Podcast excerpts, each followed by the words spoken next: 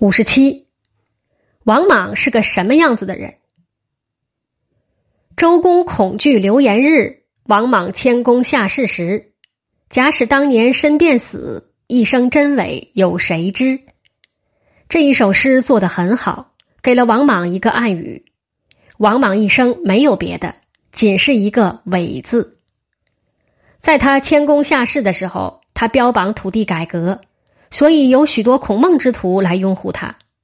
孔子说过：“不患寡而患不均。”孟子也说过：“百亩之田，数之以桑；八口之家，可以无饥矣。”孔孟之徒一向保存着土地改革的理想。在王莽的朋友之中，有一位师丹，便是一个主张土地改革最急切的人。谁知道王莽做了皇帝以后，把土地改革的正纲马虎了事。他下了一道圣旨，说从今以后，所有的田地属于国家，民间不得买卖。田多过九百亩的，要分出来送给穷本家、穷亲戚。至于根本没有田，而又缺乏阔本家与阔亲戚的，并不另外设法赏田给他们。那些有九百亩以上田地的人，分田给别人，云云，无非是应应公事而已。只有不懂得作假。偷偷的买卖而被人告发的蠢材，才受到王莽的打击。王莽把这些人整得很惨，没收他们的田地，剥夺他们的身体自由，令他们做官家奴婢，或由官家卖给私人为奴婢。已有的奴婢，王莽也并不想解放。他的另一道圣旨说，奴婢从此不许称为奴婢，而改称为私属，私人的附属品。与田地同样不许买卖。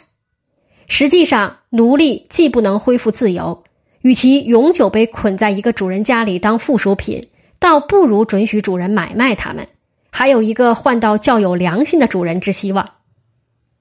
王莽不仅没有解放了奴隶，而且由于他的种种苛法严刑，反而增加了不少奴隶的数目。人民最受不了的便是他的金融政策。他发行了许多大钱，定值甚高，而实际含铜量不够，以为融化了三五个小钱铸为一个大钱，刻上当时当百的字眼儿，人民就肯当它是一十一百来用。人民不肯受骗，他便严厉处罚。人民有学他的榜样私铸大钱的，就被他罚作奴婢。匈奴有五十几年未曾造反寇边，始终称臣听命。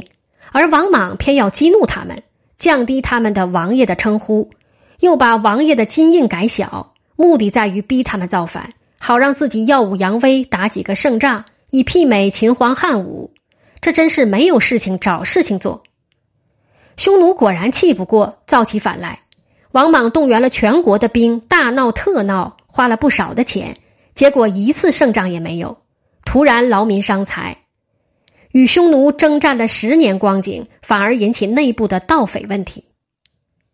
盗匪在西汉盛时简直是少得很，到了汉成帝的时候，才有此起彼伏的流寇。在王莽对匈奴的长期战争以后，人民苦于征调，纷纷逃逸入山，盗匪的数量越来越多，就成为最严重的问题。在王莽帝皇三年（公元二十二年）。有几十万涂红了眉毛的流民冲进潼关，威胁长安。他们的外号是赤眉。另有一批人是躲在绿色树林中的，称为绿林。赤眉、绿林与后来三国时期的黄巾都是差不多的人物，铤而走险的农民。最厉害的要算河南南阳一带刘秀和他的哥哥刘演所领导的新士兵与平林兵了。新市与平林是两个阵势，王莽派了三十万兵去打他们，反被他们打败。对外受制于匈奴，对内渐逼于群盗。王莽的环境真是一天不如一天，但是他绝不认错，总是怪别人不好，老天不好。他以为老天遗弃他了，便率领大小群臣与老百姓向天大哭，希望集体的哭声可以感动上苍。他并且重赏了几个会哭的人，无奈上苍毫无反应。他自私的很，到了如此的存亡关头，依然不肯拿出金子来用，据说在他死的时候，宫中的存金还有若干柜子。他究竟死在谁的手上，我们弄不清楚。有人说他是被一个卖菜的老太婆砍死的，也有人说他是被长安的恶少年杀了的。那时候，刘秀及其所拥戴的更始皇帝刘玄已经有兵进抵长安。王莽既死，更始皇帝一派与赤眉有过争斗，赤眉失败。更始皇帝本人与刘秀也有一次争斗，刘秀胜利。刘秀又打平各地方的割据群雄。终于成为全中国的共主，恢复汉朝。刘秀因为是刘邦的旁系苗裔，所以自居为汉朝的恢复者。实际上，他一手打出天下来，等于另外创立了一个朝代。